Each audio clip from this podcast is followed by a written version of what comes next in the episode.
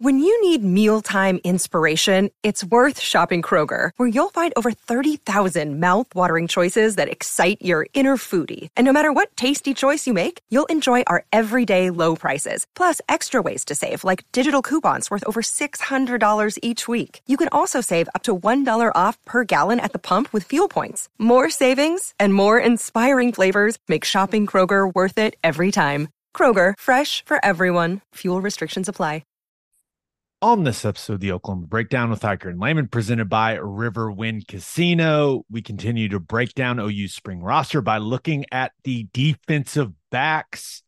Then in the National College Football Roundup, we give you some of the things we're looking for in spring games that are happening this weekend.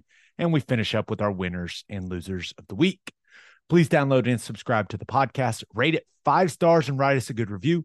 Follow the show on Twitter, Instagram, Facebook, and YouTube. Just search Oklahoma Breakdown on any of those and you'll find us. All right. Our man Michael Hosty will kick this thing off. It's time for the Oklahoma Breakdown.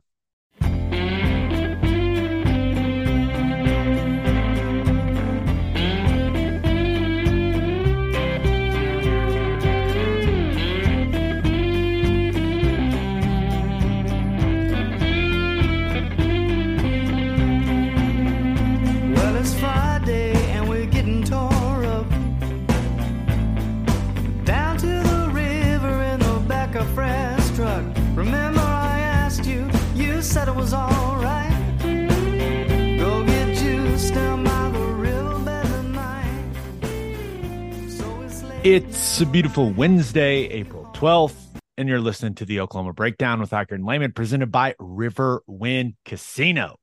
Riverwind is Oklahoma City's premier casino experience, and there are so many reasons why Riverwind is consistently voted OKC's number one casino. But it all starts with their amazing variety of gaming thrills and excitement. Riverwind's beautiful award winning environment plays host to more than 2,800 of the latest electronic games with a huge selection of table games, including blackjack, blackjack match, roulette, and Teddy's favorite, craps. No matter what your game, Riverwind has it in spades and hearts. And to learn more about their gaming promotions and entertainment options in the month of April, all you got to do is visit riverwind.com. Riverwind Casino, simply the best. Now, recording this on Wednesday morning. Please leave us a five star review and a nice comment. Ted, I'm nervous about the Thunder playing game tonight. I'm real nervous. Uh, that's good. That's that's healthy. It's good to be nervous. It's it's good to have this. This is what it feels like to be in the postseason. This is a good thing.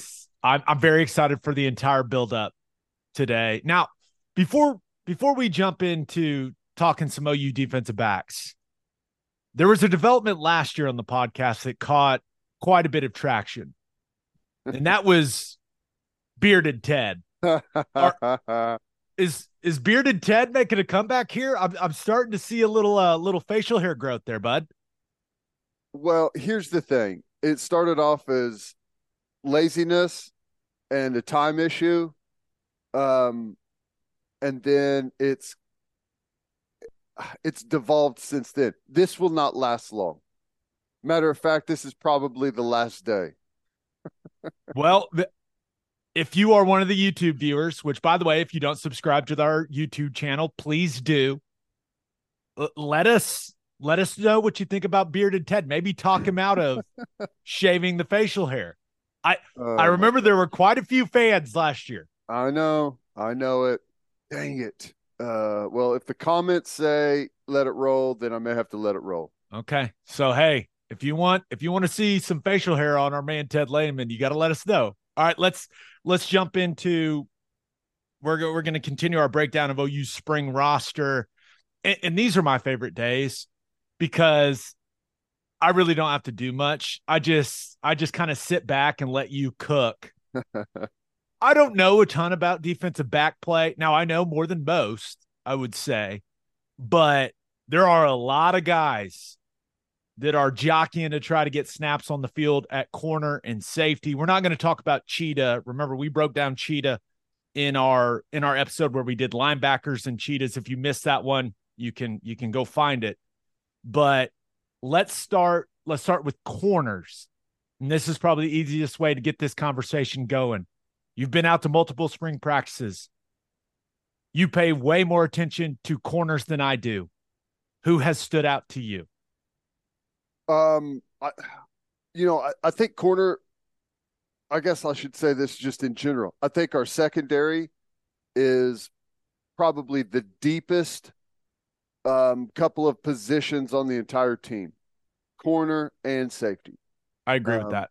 I think we've got really good, healthy competition.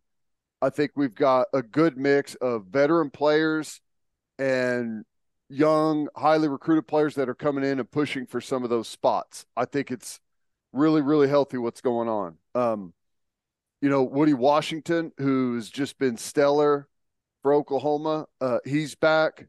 It's hard to find him out there because he's changed numbers. Everyone has changed numbers, and every number is duplicated, so it can be difficult. Um, but Woody Washington looks good, um, just like you would expect. He's he's turned in. He's gone from being the young, explosive, athletic kid to really the veteran of the group, and you can tell that his his experience is there. He's just way more comfortable, and it's funny, and it's it's not just corner; it's really all positions. The better you get, the slower you play, which you end up playing way faster. If that makes sense, you're just more calm, you're patient, you're under control, smooth as fast, and that's what Woody Washington looks like right now. Yeah. So don't be confused, ladies and gentlemen, when you when you go to the spring game. Woody Washington now wearing number 5 Mm-hmm. So he was zero the last couple years. Now he is five. Billy Bowman, who was five last year, is now number two. And those are two guys you're going to want to know because I think they're the most consistent guys in the secondary. Yeah. So don't, they're, they're both going to play at a high level, but don't get them mixed up. I know it can be a little confusing. There's a good, really good chance that a bunch of people come out of the spring game saying, "Hey, Bowman looked good at corner." You know, I didn't know they were going to move him, but he looked good over there at corner. Yeah, uh, I think Woody Washington's looked good. You know, and- and we know what we're going to get from him in in the run game. The he, he's a physical player. He'll come up and pop you. He'll he'll tackle well. So, um, I I think Woody Washington's he's he's he's grown into the player that we hoped he would. I think at this point. Yeah, I think the thing that stood out to me about Woody going out to spring practice, and I want to give Jay Valai some credit. He really challenged him last season about, you know, with just with the physicality of playing the position. And you think about the physicality of playing corner, you're like, okay, you're physical in coverage, right? But Valai was on him about getting off blocks and, and not just not just getting guys to the ground as a tackler, but really, really physically imposing yourself when you are in those situations as a tackler. And I think Woody Washington has taken that to heart. And he is, he's undoubtedly like you watch him engage with wide receivers, like he's come a long way at, with using his hands, getting off blocks, and then making plays as a tackler. Yeah, no, I totally agree. And you know, look for them to use him uh, in some different areas as a weapon. Um, cat blitzes on the short side of the field, off a, off the corner position, or you know, getting a, a corner and safety involved, maybe in in a run play. So yeah, I, I think Woody is he's primed to have the best season of his career, which is what we need. Completely agree. I, I feel like Woody's got one of the corner spots locked down. And then the other corner spot is a bit up in the air, man. Who who do you think the major candidates are for that other corner spot? Well, you've got you've got Jaden Davis who played quite a bit last year. You got Kendall Dolby, who is the junior college transfer, who's played really well. Um, you've got Kani Walker, who's you know maybe the biggest and most physical guy out there, but um, I think he's a little bit behind in in some of the experience, maybe, or um, you know, just understand he's the had- defense. He's had some trouble staying healthy. Yeah. Um, the the guy that I'm really excited about, and I don't know, maybe the coaches saw this coming, but the early arrival Josiah Wagoner out of Washington State is a baller. Every time he's out there, like I don't know like what he looks like in just pure one on ones and what his like his bust ratio is or how many mental mistakes he's having out there. It's hard to keep up with all that stuff when you're just out for a practice here and there, but the dude makes plays. He makes plays. He's batting balls. He's intercepting passes. He's making physical tackles out on the perimeter. He's just he's a guy that finds the action and you know as as a early arrival corner's one of the positions uh, we always talk about that if you got it you got it you know there's not a whole lot of of mental stuff there you can go out and play uh, he's got it so i think he's clearly in the dogfight i would say um, probably Jaden Davis, Kendall Dolby, and Josiah Wagoner would probably be my one, two, three. But there's there's still other guys in there uh, getting in on the mix. Yeah, uh, Gentry Williams, that situation, right, Yeah, with the scary yeah. situation to that happened at the end of winter workouts, they've just really eased him back into things. So I, I think Gentry is is more than capable of challenging for a lot of snaps on the field at one of the corner spots. It's just it, it seems like that's going to be a bit of a process, right? They're just being extra cautious with that entire situation. But the the thing about Josiah Wagoner is it's not just you, man. Like everybody that has been out there that's been able to see, you know, some of these scrimmage snaps or see them do team stuff towards the end of practice, everybody brings him up. He is one of the talks of spring practice. And I I, I get that he's new, so it's kind of at the top of mind for coaches, for you know, for different people. But if you make plays, I don't care how old you are, man. Yeah, I I do not, not- care. they're not just like routine plays; it's they're wow plays. The first practice I went out to in in a team move the ball period in three consecutive plays, he chased a receiver all the way across the field uh, on a scramble drill and like made a diving pass breakup. The very next play, they ran like a swing to a running back who tried to run over him on the perimeter and he decleated the running back. And then I think the next, like the, the next play in the series, he made an interception, like one, two, three. And that was after everyone I had, you know, been there and everyone was talking about him before that practice. So he's he's making all kinds of plays out there and wow plays. He's a Yeah. hitter, he's aggressive. That's what you want. I, I think that the word that keeps coming up in conversations about Josiah Wagoner is instincts. Mhm. Like he just has, he's got a great feel for what's going That's on. a great place to start. It's it's hard to be, you know, there's guys that are good athletes that become technically proficient and then try to get the instinct part. It's better to have the instincts right away and then become technically proficient. And it, it's a it's a really good way to be ahead of the curve, and and he clearly is.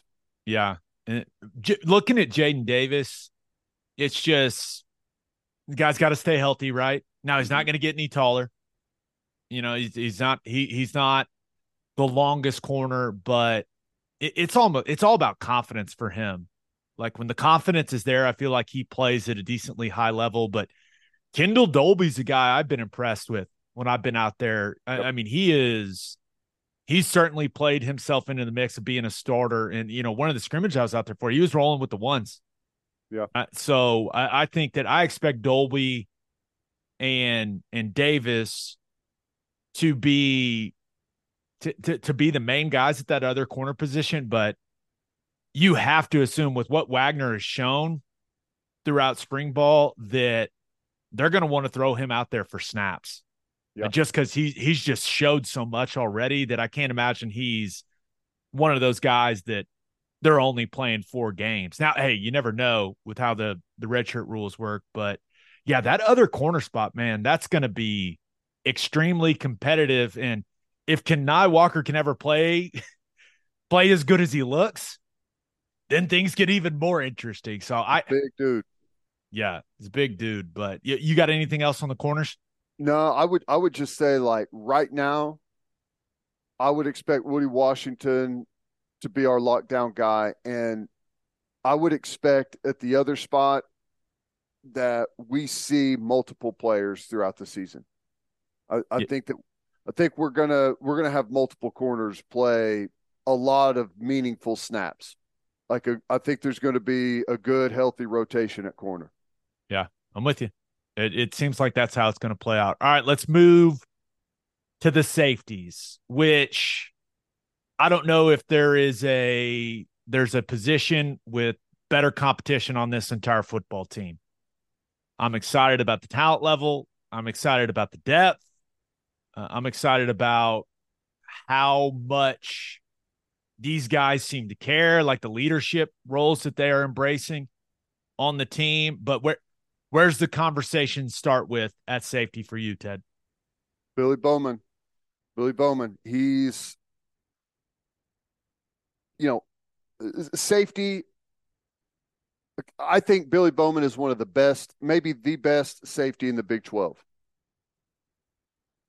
But sometimes at safety, it won't appear that way if you're not getting solid play in front of you.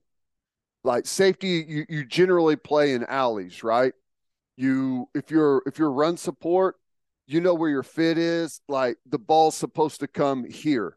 Uh, and then, yeah, you're going to break off and go make a play wherever uh, it, it ends up being. Uh, same thing in the passing game. Uh, you're going to run the, the middle of the field. You're going to run a half field. Um, you're going to come down and replace and play a flat. Like you have to have good, solid play around you to really be able to stick out as a safety.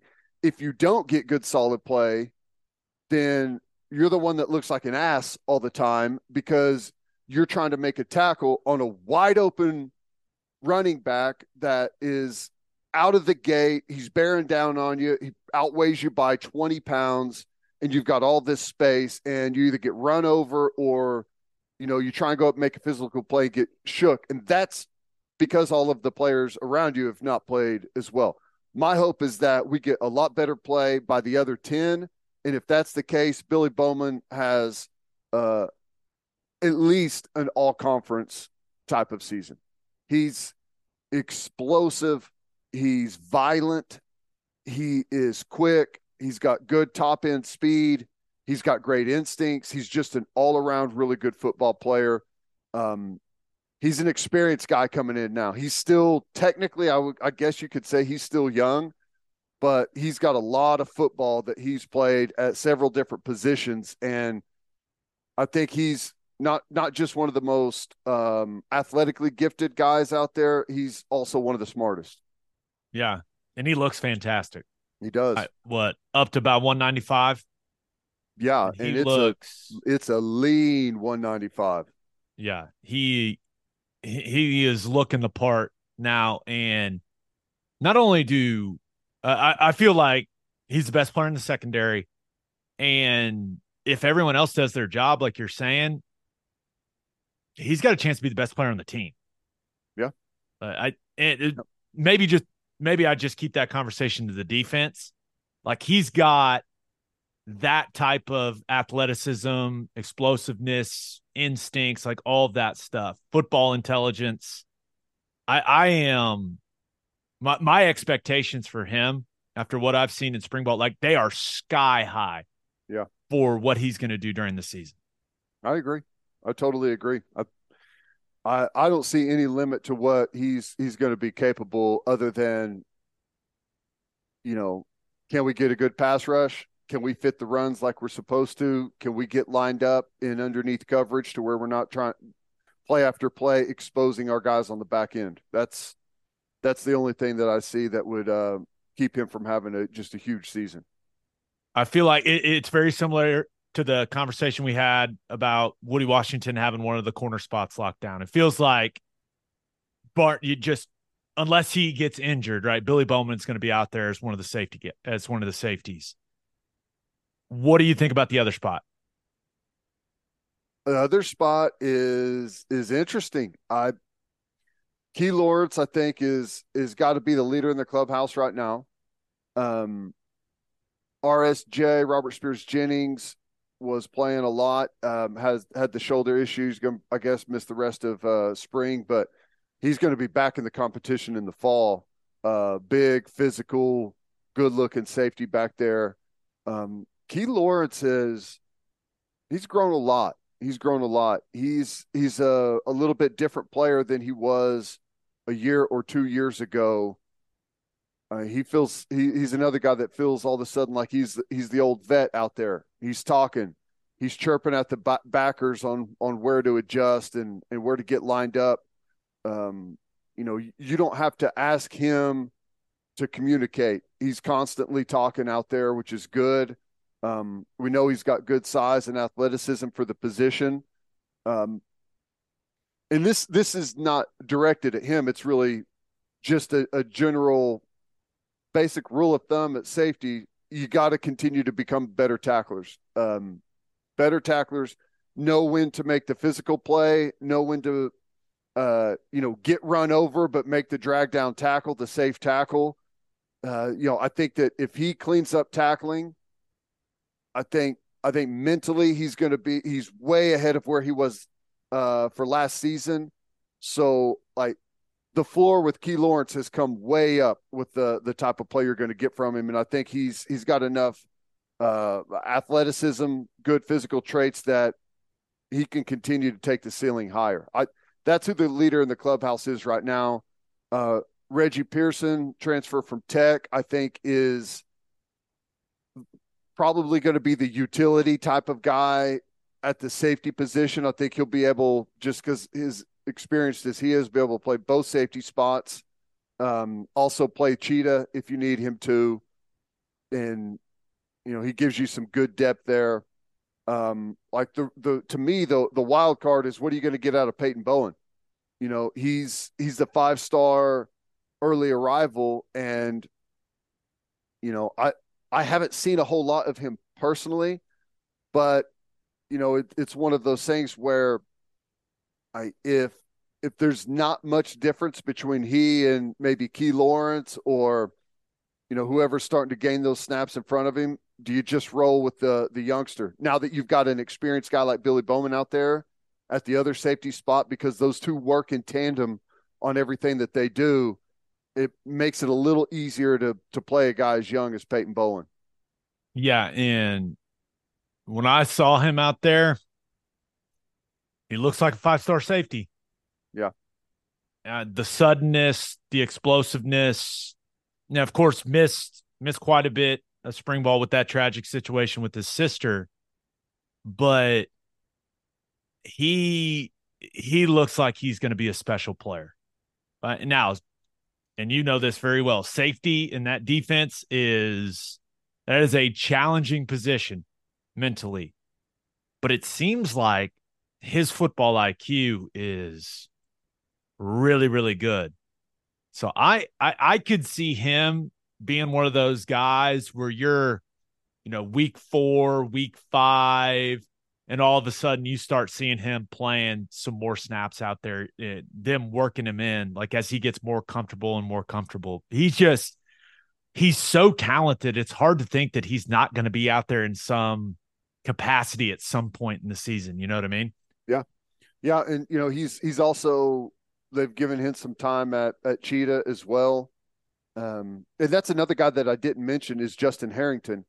Justin Harrington is, um, he's looking like he's going to be the starting Cheetah, but he he plays safety as well in some of their other packages. So, um, you know, whenever you start to get some of your bigger things like, um, like your three man, your true three man stuff, where you could be dropping eight, uh, they could be moving uh, Justin Harrington around a little bit out there as well, and he's a he's an option for you should injury become a problem or something, and and you lose a couple of guys back there. So yeah, I mean, I when Robert Spears Jennings gets back, hopefully everything goes good with his his shoulder surgery. You got a deep group, man. You got a deep group, competitive. Um, we've we've we're slowly getting bigger and more athletic back there, which is good. Now, I know Bowman is what's he listed at 5'10, 5'11. It does that size, you don't even notice it at all as as good as he looks in in pads. So yeah, I think we're in a good spot.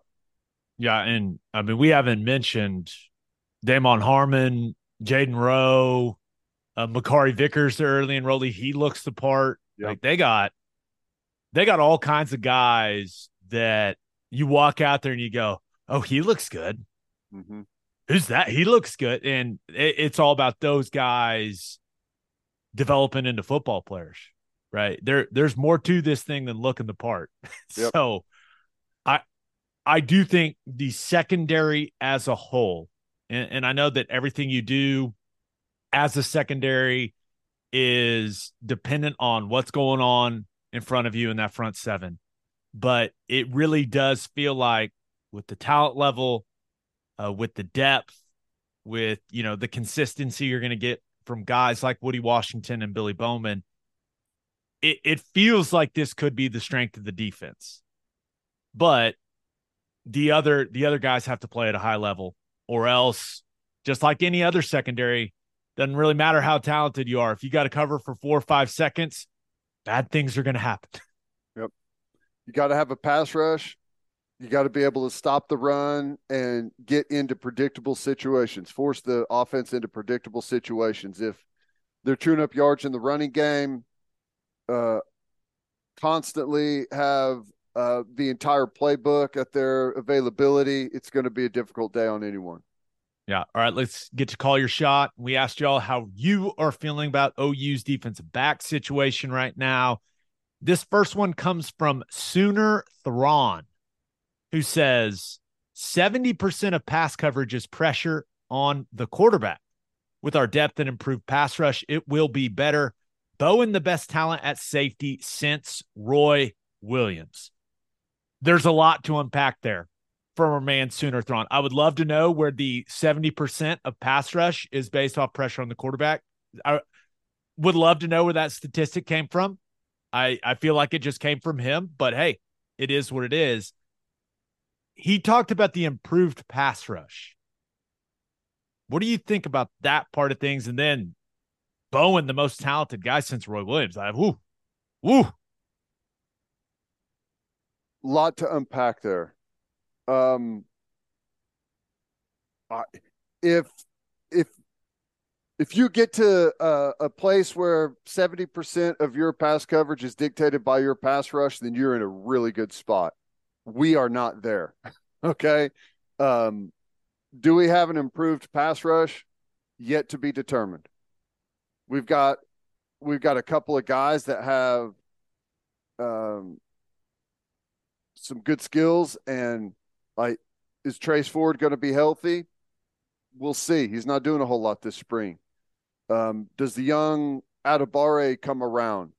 We'll see. Can be tough. It's a it's not just the easiest position. Does R Mason Thomas become more consistent with his pass rush and you know get more opportunities to be out there and get the opportunities? You got to be able to do more than just run around the corner. Um, you know, right now, our best pass rusher on this team is a transfer from Wake Forest. So, I have we gotten better? Yeah, because of that transfer. We'll see if we continue to develop. I, the more I see, I feel like Bothroyd's the best player along the defensive front. Yeah. Most And- consistent, can play run, can play pass. He's technically proficient, good with his hands. That man's thick too. he is. He is. Uh, I don't know. You, what are we thinking about? Two seventy five. I He's listed at two fifty. That is a flat out lie. yeah, he's not very tall though, so I don't know. Guy can play, man. That's that's all that matters. but he does if you not. put him in a lineup, no one would say that he's the best pass rusher on the team. Okay, he's 275. He's listed at 275 now. That so that I think that's very accurate. He moves That- well for 275. Absolutely. The thing just going back to the pass rush piece of this. The thing that concerns me isn't necessarily the edge. I believe this for a long time as a former interior offensive lineman. There's nothing that can screw what an offense wants to do up quite like an interior pass rush. That's where my concern is. Mhm. Do we have the guys in the interior of the defensive line that can make quarterbacks uncomfortable? Right. And I know there's there's a lot of stuff in college football offenses now where the ball's getting out very, very quick. You can only do so much when the quarterback's getting the ball out of his hands in like two seconds, right? But can Co and Kelly and Laulu and whoever like can they can they win as pass rushers? Yeah. That that's the big question mark for me. Cuz like an interior pass rush can ruin can ruin an offense's day. Yeah. I don't I don't know if we have that guy or those guys on the interior that can that can accomplish that. We don't, not right now. But my hope is that I I think I think Laulu's got a chance to be a good interior guy. You know, he spent a lot of time on the edge, which, you know, is you get to work some different pass rush skills on the edge. And I think they translate well to the interior if if he's got great length. And you talk about it all the time about, you know, like sometimes guards have don't have the length that tackles have. And if he can use that to his as a strength of his, you still you got to play with great you can't just win with length. You've got to win with pad level and technique, but if he can get that down to where that arm length becomes a big advantage for him on the interior, I think he could be really tough to deal with. Yeah. and he in- needs to put on some weight. Yeah, he's going to continue to add some weight and hopefully some some significant strength gains come with adding good weight. Right? That's usually what you're looking for is like, hey, if you're adding 20 pounds between now and when we kick this thing off, you should get a hell of a lot stronger too. You know, r- relatively speaking. Mass moves mass. Absolutely. But yeah, this this other one comes from Doc Jones. And I thought this was pretty interesting. He says Jamarian Burt and Jaden Rowe are the defensive backs who will emerge by season's end. That's one hell of a prediction from our man Doc Jones. Yeah. Well, I I've been bullish on Jaden Rowe for a long time. He is he's got some unbelievable uh ability. He's big, he looks like a linebacker, but he's got elite speed and athleticism. I I hope that's the case. You know, I I he's got the physical tools now they started him at corner to work on just some some general coverage skills. He's moved to safety, and hopefully all that helps translate really well for him. He's still raw, what you would consider raw, but he can make up ground. I mean, he's when you've got a guy that looks like he does and can run like he does, like it just it just takes things clicking into place for you to all of a sudden start getting attention out there. Yeah. At the absolute least, he should be an he should be a menace on special teams. Yep. With with that speed at that size, and hey, you ball out on special teams that gets the coach's attention. Yep. That has been that's a tale as old as time. So uh, at the very least, that dude should be flying down on punt, on kickoff, and making plays. Totally. There's just agree. no excuse at that size and speed to not be doing that. Yep. That's right. A weapon. All right. Birthday shout outs time. Happy 18th birthday to Hayden Sumter. Happy 23rd birthday to Rianne Nolan. Happy 30th birthday to Canton Vaverka. Ooh, the big 3 0. Let's go, Canton. Nice. Happy birthday to Chad Crawford. All right. We got some big spring games this weekend. Certainly some things that we're interested in seeing. But first, Love's Travel Stops is now offering a nationwide 10 cent per gallon discount on gas and auto diesel. Just download the Love's Connect app and scan your barcode at the prompt on screen and watch the price drop 10 cents per gallon. Across the country, the Loves Connect app unlocks exclusive deals and can help any traveler plan their route or meal on the highway. So before you hit the road, be sure to download the Loves Connect app to save 10 cents per gallon and experience the country's best highway hospitality at Love's travel stops.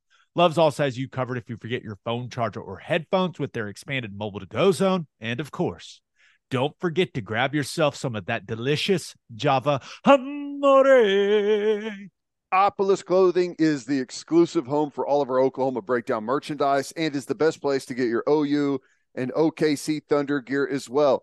If you want to live your life in buttery soft comfort, go to opolisclothing.com. That's O P O L I S clothing.com. Use promo code TED, T E D, for 10% off your entire order. That's opolisclothing.com. Use promo code TED for 10% off. Buttery soft and 10% off. And hey, you hungry out there? Well, then head to the garage for hand smashed patties, butter toasted buns, and some ice cold beer. Their food is fantastic, and it is the perfect spot to watch any big game.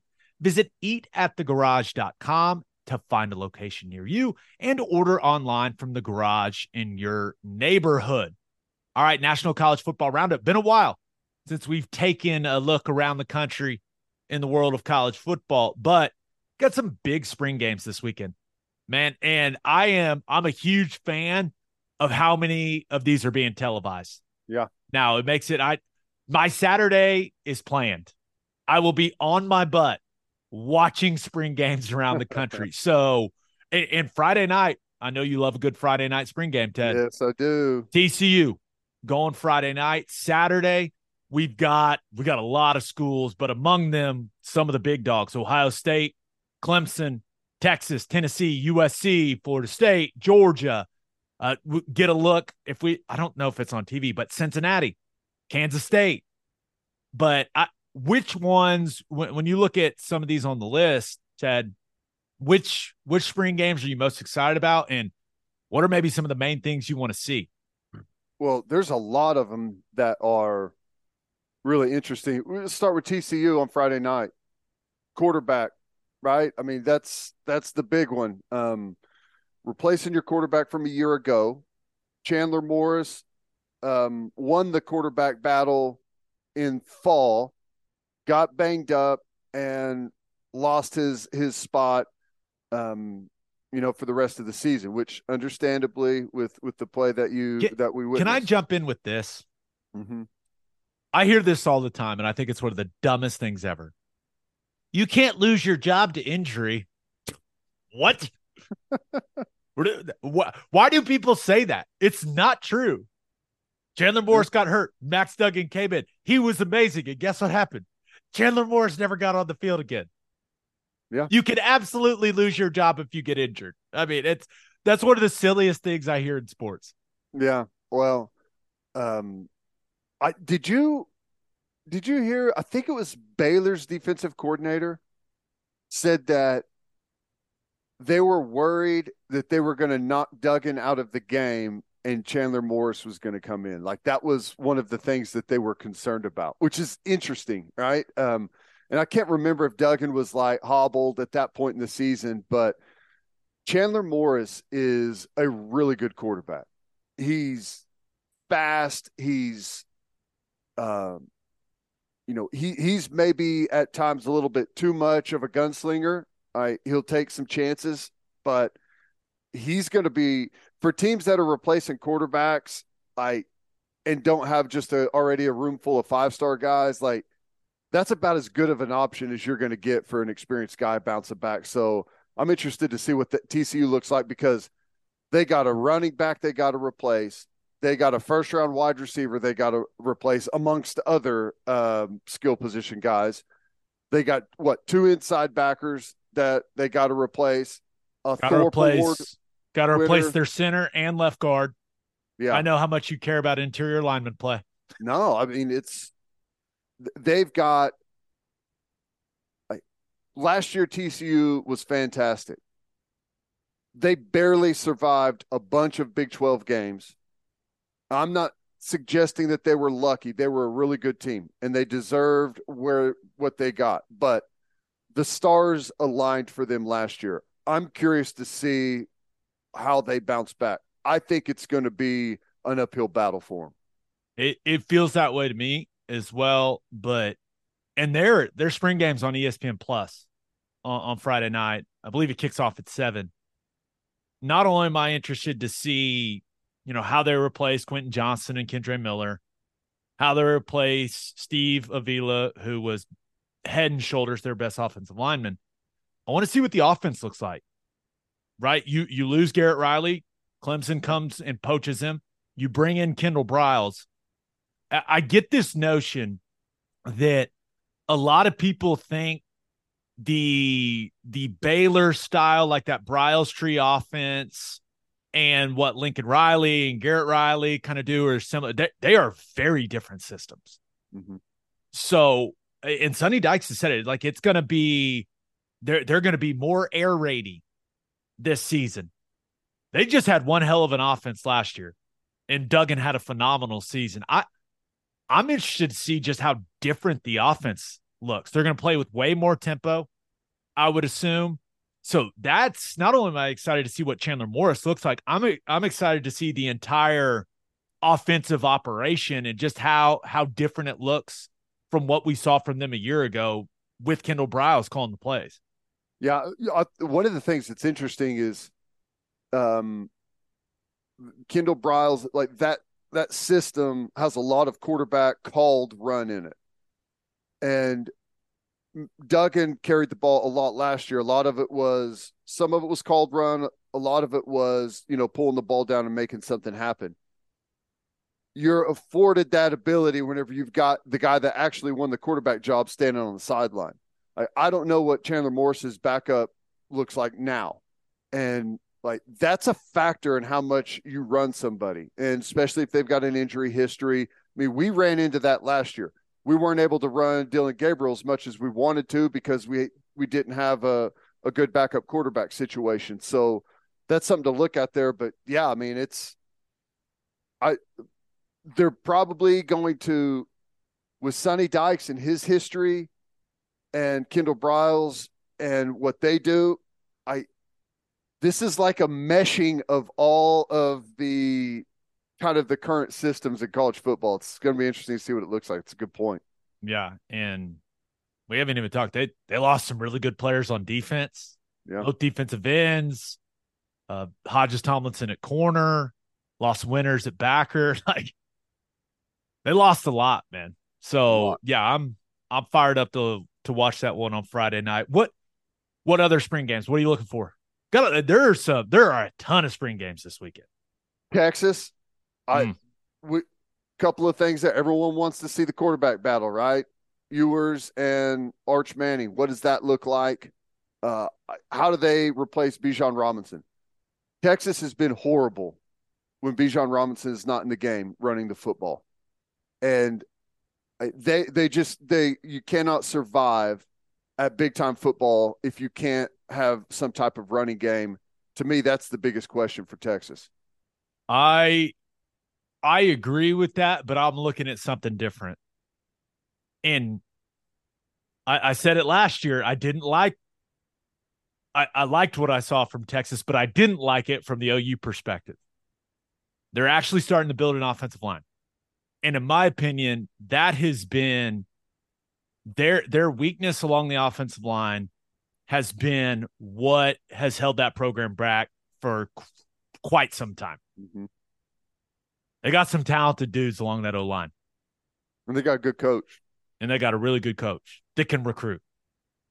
And so 1 p.m. on Longhorn Network on Saturday. You got to scroll a while, but you'll find it, people, on your cable package. Yeah, I want to see Arch. I want to see if Quinn Ewers has taken the step that I think a lot of people are expecting him to take.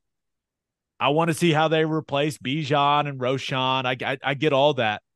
But really, what I'm going to be watching is that offensive line, that first group, because it if Kelvin Banks has made a leap, if some of the guys on that interior have made leaps, that's going to be a good group, man, because the talent is there. You mentioned they're really well coached. They played as technically sound with their hands and feet as I've seen them play in a long time a season ago. If that group is really good, that makes no matter who's playing quarterback, that makes their life way yep. easier. And yep. Bijan's an he was an incredible player. But if that O line is rolling, everything falls in place offensively for them, especially Steve Sarkisian. The dude knows offense. He's got a he's good inc- system. He's incredibly creative.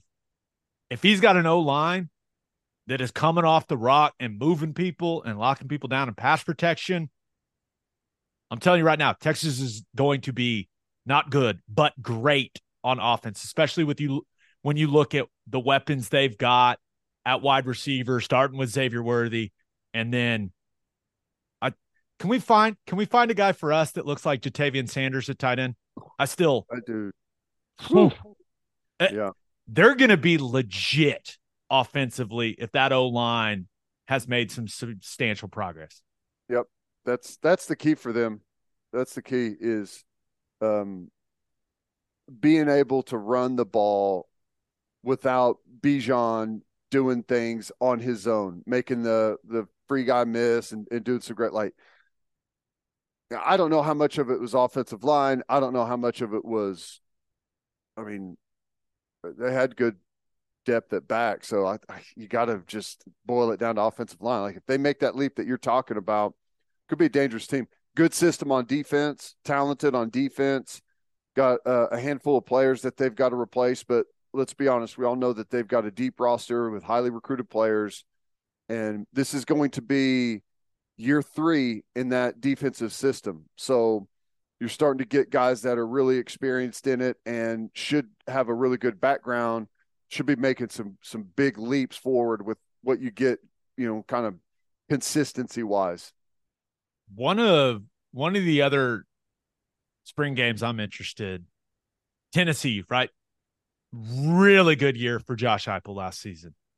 But 130 on SEC Network on Saturday. Ted, remember the $8 million NIL deal? Oh, yeah. Well, that guy's in Knoxville now. I would have seen me some Nico Iamaleava. Like it, it, I don't know if Joe Milton's going to end up being the guy at quarterback for Tennessee. He came in last year when Hooker went down and he did some good things. The guy has an absolute rocket launcher attached to his right arm. But anytime I know that a kid got 8 million, I'm trying to see what he's got. I don't care about anything else in that game. I want to see what Iamaleava can do as a early enrollee true freshman because I'm not sure anyone in the country is going to get more attention than that kid. That when people know you're getting that amount of money, man, there's going to a lot of attention's going to be on you. Yeah, I I'm that's going to be fascinating. Yeah, man. I'm Milton is interesting. He's he's got a rocket for an arm, and he is huge. I mean, just a massive dude. You there's uh Nico's kind of he's fairly small, isn't he? Slight. I would yeah. say slight. Like it's two totally different looks of of players. So yeah, that's that's going to be interesting. Like they, I know that they've, you know, Heupel system, Lebby system, um, uh, Kendall Briles system at TCU. They've all kind of grown from the same tree, so to speak, and a lot of quarterback run in these in these systems. So curious to see like a guy a slight build like Nico compared to uh, a guy that looks like a a massive tight end or something defensive end. I that's something that you have to consider. Yeah, I, I think you you look at you know Georgia, Ohio State. Yeah, there's going to be a lot of attention on those quarterback battles. They're you know replacing C.J. Stroud, replacing Stetson Bennett. They're in Athens, but whoever wins those jobs going to have so much talent around them. I I really I I really don't care. One one quarterback situation I am really interested is Clemson. Cade Klubnik, I, I feel like that guy's got a lot of pressure on him, right? DJ Uiagalelei, that did not go according to plan. But a lot of the blame fell on the offensive system.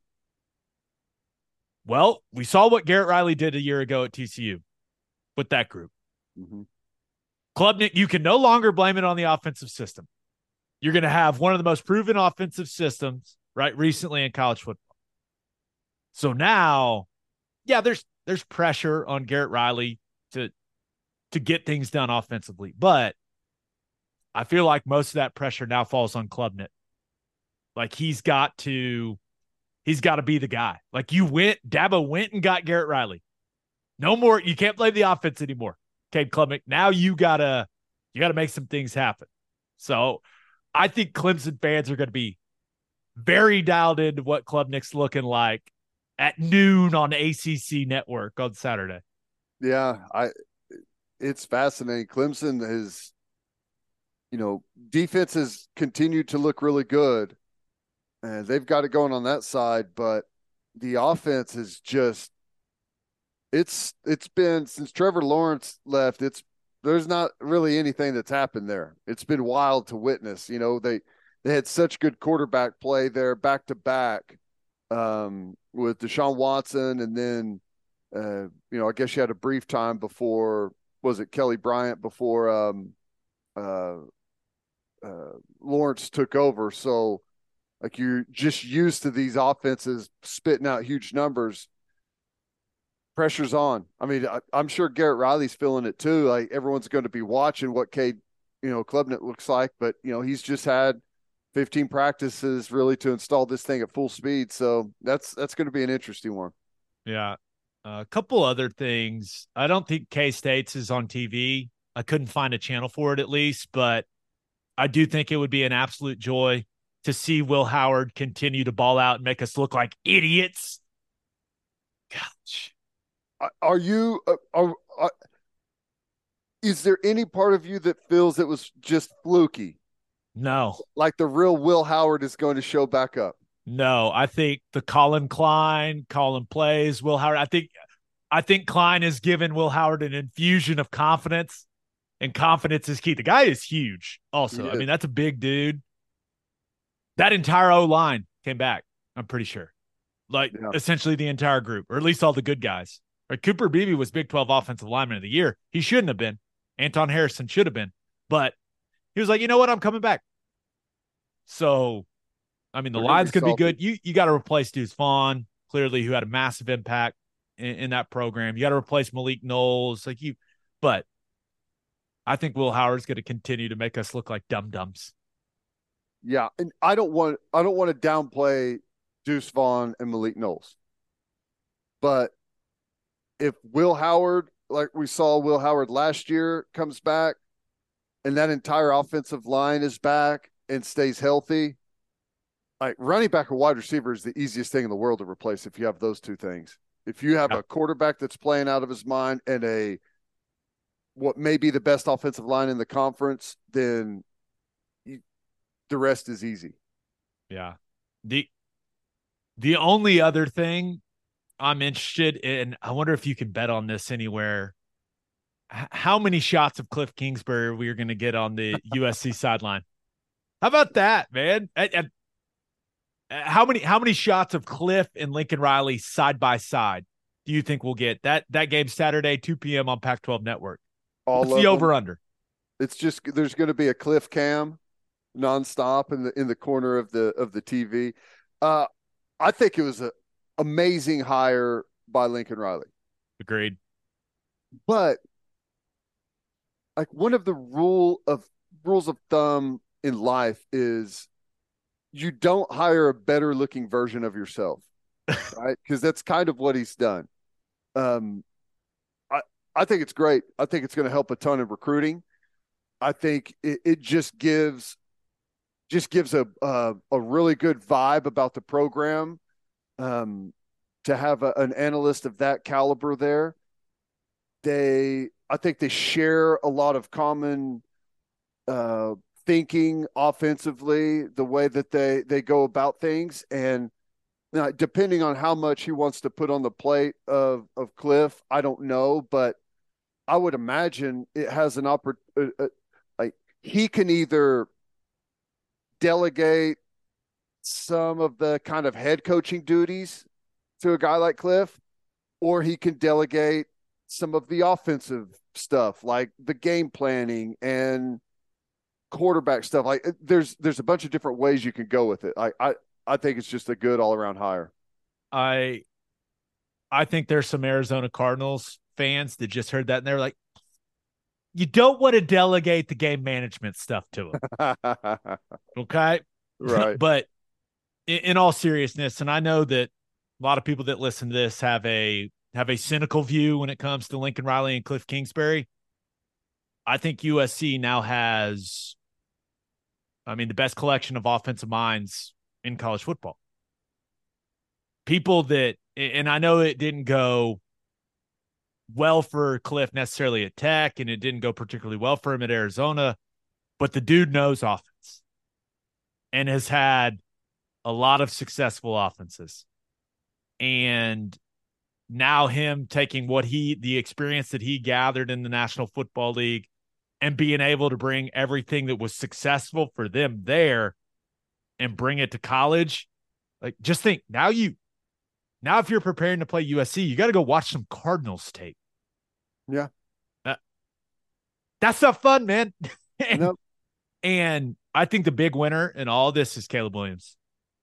You already had Lincoln Riley. You were in that offense. He's calling plays. He's teaching you in the quarterback room. And now you get Cliff Kingsbury to come in. He's going to be sitting in that quarterback room. He's going to be teaching.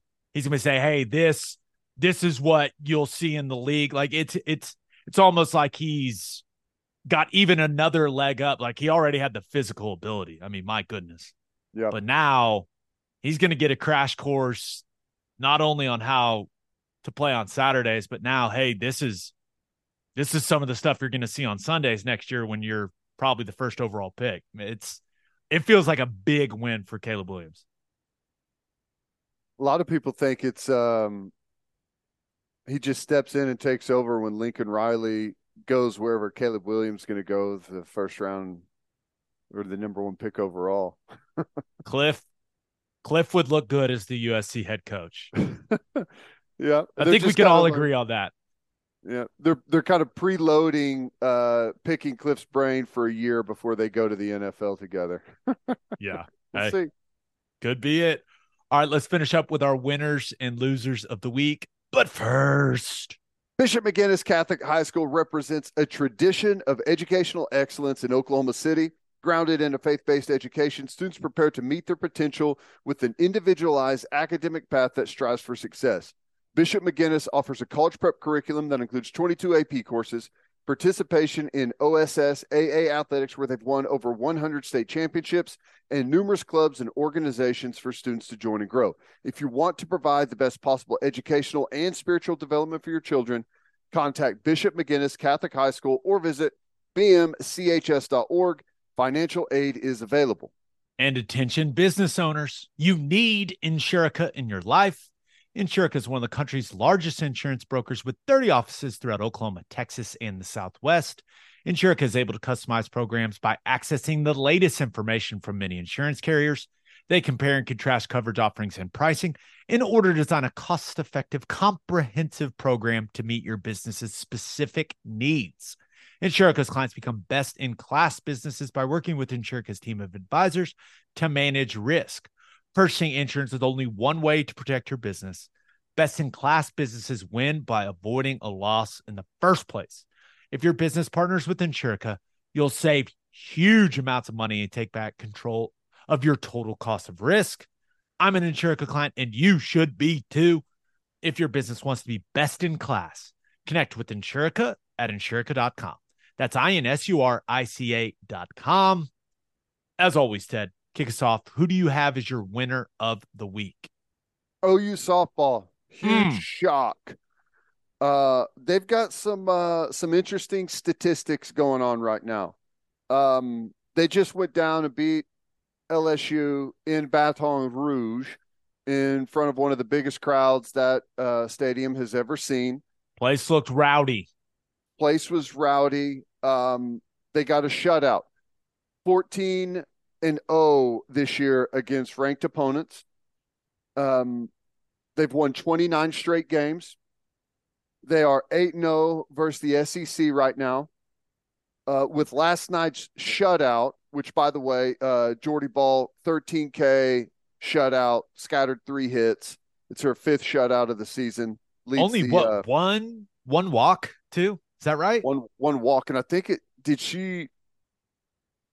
She got a walk and maybe a fielder's choice in the first inning, and then retired like the next 14 batters in a row or something like that. He was mowing them down Yeah, on E um, ESPN too. I love I love when they get the ESPN treatment. By the way, I agree. It's How about this? Uh, 30 consecutive scoreless innings pitched by the uh the softball staff. That'll work. That's pretty impressive. Um, just uh, all kinds of stuff. They they look great. Bahl had 13 Ks. Uh, like I said, shutout with just three hits. Uh, they're mowing mowing them down right now. They look really really good. Did you see the graphic comparing the three peat season from UCLA to what OU's doing right now? the the home run the home run column of that graphic was or i guess it's technically a row right it goes horizontal Right. to row is truly staggering Crazy. what was it like 29 to 300 and something 25 to like 380 something. just unbelievable Which I you know, mean- part of it is like the development and the progression of the sport, right but but still like no one hits the amount of home runs that OU hits. It's not even close. And what they've done over the stretch is is just nuts. And and the scary part for me did did you see did you see patty gasso's presser after the game No. So very complimentary to Jordy Bahl, right? And LSU, they did the thing that a couple teams have been doing where they're going to throw a lot of different arms. Yep. Right. They're not going to let you see a pitcher twice, or it seems like that's the plan. Like, hey, mm-hmm. let's Tech keep started it. Oklahoma. Yeah. Now you got to have four pitchers, or th- what? They pitched four girls. Yeah. So you got to have four arms that you think are high enough quality to get, you know, to get outs against Oklahoma's lineup. But they go to the road, and LSU's a ranked team. It's a hostile environment. Patty Gasso, not happy with the offense Yeah. not pleased at all. And here, I got the quote here. It, they they actually got out hit by LSU, I guess. But Gasso said, quote, this team is going to have to work hard. We're planning to work hard and get out of this and get back on track offensively. You just went down to Baton Rouge, beat a ranked team. Jordy Bahl throws a shutout, and she's like, We're gonna get this right Yeah. if I if I were, you know, this weekend they've got they're going up to Miami of Ohio. They've got Oakland, Louisville, and Miami Ohio. If I was those teams, I'd be going, oh no, oh no, because it feels like anytime Patty says something like this, they do correct things very quickly. bounce back in uh in a pretty strong fashion. And you know, I liked what she said before the game. She said that, you know, I she wants that place to be rowdy. She wants it to be loud.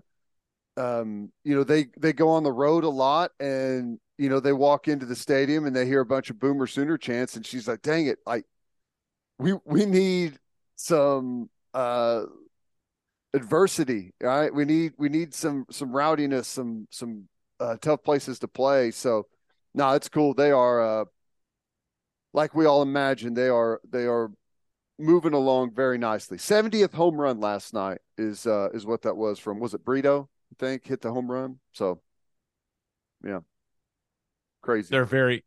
This just in, and we've had some comments. Some people want to talk, want us to talk a little more softball. What else can we say about it, man? They just, they just kill everybody. there's really and that's kind of the interesting thing there's there's not a whole lot to say unless like you have an injury or or something happen or they lose until the postseason right it's just it's the monster you've created Yeah. you know It is what it is. It is what it is. All right, who do you have as your loser of the week? I had to go with beer drinkers. The the amount of love Major League Baseball is getting with the rule changes is is Oh, I thought- fantastic. Oh, good. I thought you were about to send us down a Bud Light path, and I was like, we are, we are not doing that. Oh yeah. Um no, like the stolen bases are through the roof. Pace of play, incredible. Everyone loves it. Except for the beer drinkers. Most stadiums stop serving alcohol in the seventh inning. And they're just get to the seventh inning too fast. And, and they've had to change like there is no like major league baseball mandated rule about when they can sell or not sell that's up to each individual stadium and they're starting to extend it into the eighth and ninth innings now because uh it all happens so fast i think it's i think it's cool it's a good problem to have i think You, you're gonna start seeing guys carrying like two crates of like eight beers each, trying to do something crazy. Like, hey, I got it, I got it. I, I watched, I watched a Rangers game, and it started during my radio show, or maybe right before I got started, and it was over before my radio show was over. And, and it was one of those things. Was like, dang, these are moving, these are moving quick. But I think, I think for the most part, other than some of these things that are happening with you know these calls strike three because the batter's not in the box quick enough that that stuff's a little annoying i think that'll all get ironed out over the season but it does seem like people are really enjoying the faster moving baseball games from what i can tell I, I don't have the exact numbers in front of me but i know the yankees are stealing a lot of bases and yes I'm not su- one of the teams that's that's leading it i can't remember who it is but i think last year the league lead in stolen bases was like 130 something ish around that number. And whoever's leading right now is on on pace to steal like 280 bases this year. Cleveland is the current steals leader on pace for 280 look at the big brain on you Wow. I but that's what people want, right? They want less dead, you know, guys messing with the rosin bag, strapping batting gloves on, and more action, more balls in play, more more things happening on the field, and seems awesome. Except for the beer drinkers. Yeah. Tough, tough day for the beer drinkers, but I I think I think they'll figure it out. I think they'll adjust. They'll adjust. They'll- if I know beer drinkers, they will adjust. They they will adjust. All right, let's get to my winner and loser. But first, John Vance Auto Group has been serving Oklahomans for 40 years, family owned and operated. They've got nine full service dealerships in Woodward, Miami, and Guthrie. No matter what your vehicle needs are, John Vance Auto Group has you covered. Carry domestic brands such as Ford, Lincoln, Chevy, Buick, GMC, Chrysler, Dodge, Ram, Jeep, and Wagoneer. John Vance Auto Group's goal is to give unequaled service and to exceed customers' expectations in every way which is why they have their lifetime loyalty program. Here's how it works buy a new or used car. All you have to do is get the manufacturer recommended maintenance done at the Vance dealership. And if something goes wrong with the components of your engine, transmission, drive, axle, or transfer unit, they will cover the repair costs. It's a great deal. You can browse their entire inventory or find the John Vance dealership near you at vanceautogroup.com. and First Fidelity Bank is a full service financial institution based in Oklahoma, tailored solutions for all your personal and business needs. Checking accounts, saving accounts, home loans, and much more. They do it all. Whether it's online banking from your computer or mobile banking from your phone, everything is stress free with FFB. Making mobile deposits, paying bills online, and moving money to different accounts could not be easier. Make your life easier and go bank with First Fidelity Bank. Visit ffb.com for more information. All right, for my winner of the week, thought about going with Trae Young and the Atlanta Hawks. Now, there's some weird stuff, right?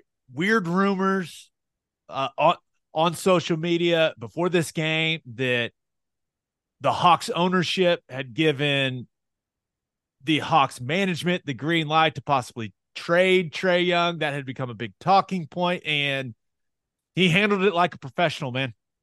He they went to Miami, they beat the Heat, and really they they beat the Heat by being more physical than the Heat, which is kind of their calling card. Mhm. So they win the 7 8 play in game. Trae had 25, 8, and 7. And it wasn't just him, they had seven guys in double figures. I, I mean, I was really, really impressed with how they handled business uh, on the road in that game.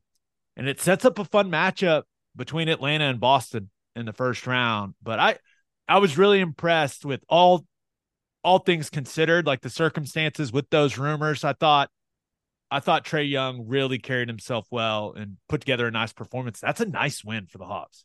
Yeah, it is. Yeah, it's it's interesting with the with with the rumors buzzing around and some of that stuff can become a distraction, but hey, good for them. Go out there and get a good win. And uh, what's up what's up next for them now? For the Hawks, Yeah, they they they now play the Celtics in a seven game series, gotcha. Okay. Awesome. which the Celtics are very, very good. I think the Hawks maybe they can win a game or two. It's probably going to take Trae having you know a couple Wow. really si- significant nights shooting the three because Boston is they're loaded, man. It's a good team. So we'll Good we'll stuff. see how it goes for him. But it was fun to watch him go get that win. Now, my winner of the week is a guy that I, I'm not going to lie, I hadn't heard about until yesterday. Tony Petitti. According to ESPN, he's going to be the next commissioner of the Big Ten Conference. And I don't know the exact number, but he's my winner of the week because I'm pretty sure that co- that job comes with a very significant paycheck yes, yes, it does. and an interesting background. Former COO of Major League Baseball, has a ton of media experience, right? Worked at ABC where he helped create the BCS. He was part of that. Uh, worked at CBS, and the stuff he did there included, you know, working on March Madness, working with the NFL. Um, I, I think that he he was the head of MLB Network at one point. Most recently, he was the co-CEO of that thing that Tannenbaum started, uh, the 33rd team, which it's a bunch of NFL content. So I I think he's about to get paid a ton of money, and it's not a bad gig to take over. Uh, you're the guy after Kevin Warren. So you're the guy after the guy that a lot of people didn't like. All right. and I, I you already have an awesome TV deal done, right? You have it in hand, and everyone was really, really impressed with it. I'm definitely interested to see if if he's interested in further expansion for the Big Ten Conference. Uh, hopefully, we get to know his thoughts on all of that soon. But it's seems like a good hire from everything I could gather about Petitti. And it seems like he is sliding into a really good gig. So Yeah. good for him. Uh, he's got a really good background in um,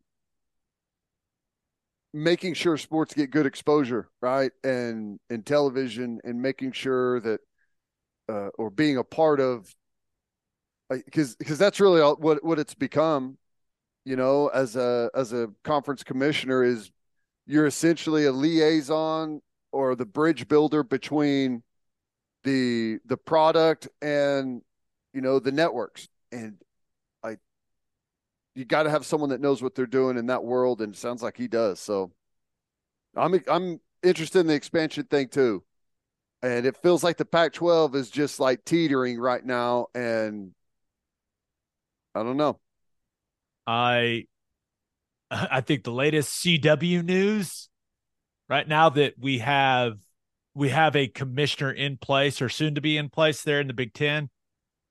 I would assume that all those Pac-12 schools that have been probably been calling Brett Yormark and the Big 12 I would assume they're making some calls to Petitti saying, "Hey, what do you think? What do you think about us?" And I it's going to be interesting. It, it seems like it seems like Kevin Warren was on a was on a path to adding a couple more schools if they wanted to.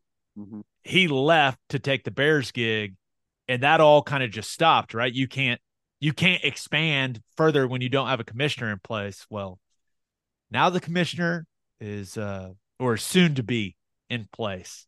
So let the realignment articles roll, baby. Here we go. We're gonna do it again.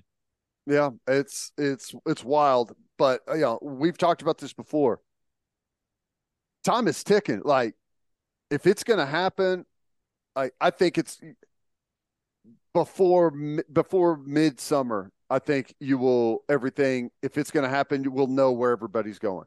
Yeah, before media days, probably. Yeah. If some if something's going to happen, we'll see.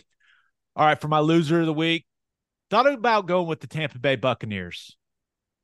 Keep Devin White happy. What are we doing? Stud.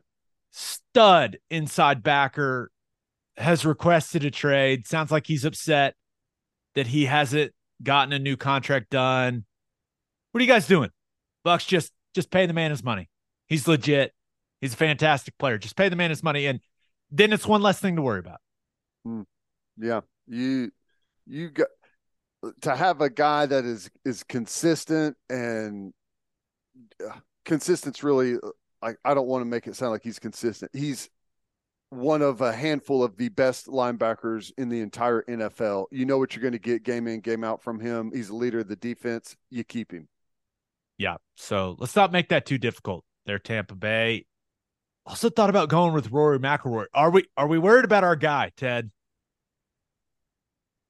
I I don't I guess I don't know enough to be worried, but not a lot of info out there now. Misses the cut at the Masters. Right. Plays really poorly and now his has withdrawn from the RBC Heritage this week. And, and, remember, with the changes the PGA Tour made with with those designated events, if you're in the top 20 of the player impact program, which obviously Rory McIlroy is, you can only miss one of those 17 designated events. And he skipped what was it, the Tournament of Champions to start the year. So this will be the second designated event he's missed.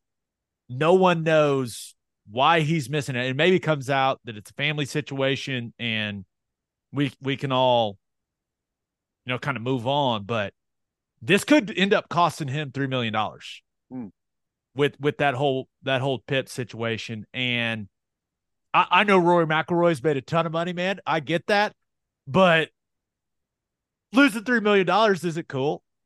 No, that's not good. I, and uh, he, you, you got to figure that there's there, there, he's got something legitimate. I, right. Knowing that that's the case, whether it's injury or personal matter, I it's not like he's scared to go play it. You know, I, I, I don't know. I that's I hope everything's okay with the guy. I thought he was going to have a good Masters. Uh, you and thousands and thousands of other people that bet on him to win. Yeah. I mean, it is it it is what it is, but I just you're right. I hope he's all right because it the timing's just not good, right? He just he people like you look at how he played at the Masters and now he's withdrawn. It just the optics are not great. Right. Golfers are weird. Like he may have played like played poorly in the Masters and been like, I have some things I need to change in my swing. I'm not playing another event until I get it right. I don't care how much it costs. Like, I, you know, I, that may be what he's going through right now. Who knows? Yeah, I don't. I don't think he's particularly worried about the money. So yeah. we'll, but three million dollars is three million dollars, man. I know. So, but but my loser of the week, and I love this guy and I can't believe he played that poorly. Anthony Edwards from the Minnesota Timberwolves. Yikes. Now, I, I will I will say the NBA play in games, they're awesome. Like I I loved watching the Hawks and the Heat. I the Lakers and Timberwolves game was such a mess at the end of regulation and overtime. I, it, it was it was disgustingly beautiful. I mean, just so, so good. But and, and I'm sure for Anthony Edwards falling out of the air, right? Flipping over a guy and landing on your head and like your shoulder, not going to help your performance, right? But he was out there on the court and he picked a awfully bad time, right? When you consider the circumstances of that game, he picked an awfully bad time to have his worst game of the season. Brutal. Three of 17 from the field, 0 of 9 from the three from three had nine points. That's not very good for a guy that averages nearly 25 points a game. All star. Minnesota was up 15 in that game at one point. Anthony Edwards just couldn't get it going, man. It was, and he he normally plays with like this fire and this bounce and this energy, and it was almost like things started so poorly for him. He never he didn't look like the same guy. I don't know what that was, man. That was, I mean, the Timberwolves had every opportunity to beat the Lakers in that game. But Anthony Edwards, he just he picked a bad night not to have it, man. Woo. Brutal. Now, did the Lakers get like 50 free throw opportunities to Minnesota's like 12 or something? They had they had a significant advantage. I think it was around like 9 or 10 in free throws. But to to the Lakers credit, like they were more aggressive taking the ball to the basket. Minnesota, especially late in the game, settled for just awful shots. And, and that's in Karl-Anthony Towns and the inside the NBA guys pointed this out over and over and over again after the game. Like they'd get in some of these switch situations, and Karl-Anthony Towns would have Austin Reaves or even Schroeder on him and wouldn't demand the ball. Like wouldn't try to seal him off, would do just kind of let it be. Isn't it crazy how much like the game has changed in that regard? Like, yes. But like Giannis does that all the time. If you're going to switch Dennis Schroeder on a Giannis, yeah. he's going down to the block and he said, "Give me the damn ball." That that has been. I mean, Shaq has killed Karl-Anthony Towns for years for, and so is Barkley for being that big and that tall and just not not using his size. That's a that's a problem. I I, I don't know. I should be like if you're a guy like him and then they they put someone that small on you that that should be like what you're excited about like this is easy give me the ball like we'll get him out of this or we'll make him pay huh that's that's wild Shaq Shaq said he doesn't want it I was like ooh that's it's hard it that game was the full Karl-Anthony Towns experience unbelievable start just cooking offensively then commits stupid fouls, so he's in foul trouble, which has been a common theme of his career. Didn't demand the ball when he got those advantageous switches. It just, it was the full experience. And the end of regulation and overtime of that game, what a journey we went on.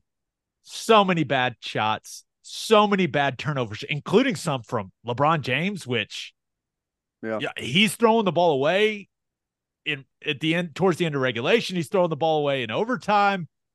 You know, you thought Schroeder's three with what was it like 1.4 seconds? Uh, it was game.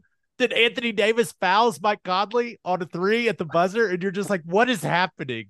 This game is drunk.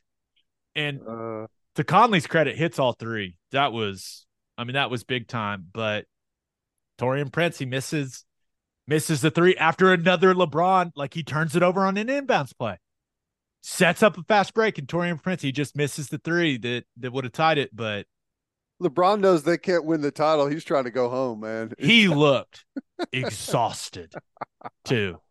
I mean, absolutely exhausted. Now they get they get Memphis in the first round. There gonna be a lot of people. They're gonna pick the Lakers to win that series, but the people that were undoubtedly going to pick them are now sitting there going, uh, I don't love what I saw in that playing game. There's, I mean, there's some people that are going to be back on the fence in that whole thing. That's awesome. I'm nervous. By the time don't some be. people, by the time some people listen to this, the Thunder will have triumphed in New Orleans, or the season will be over. Here we go. They'll win it. No big deal. I hope you're right. Thanks for saying that. That makes that made me feel good. On that note, episode 308 in the books. We'll have a new podcast that'll drop on Sunday. Just a reminder, you can hear Teddy from 3 to 6 on 94.7 The Ref. You can hear me from 2 to 5 on Sirius XM Big 12 Radio, channel 375. Hope you all have a great rest of your week. Have an awesome weekend. Until next time, we appreciate y'all for listening. Do what you always do, Oklahoma. Take care of each other.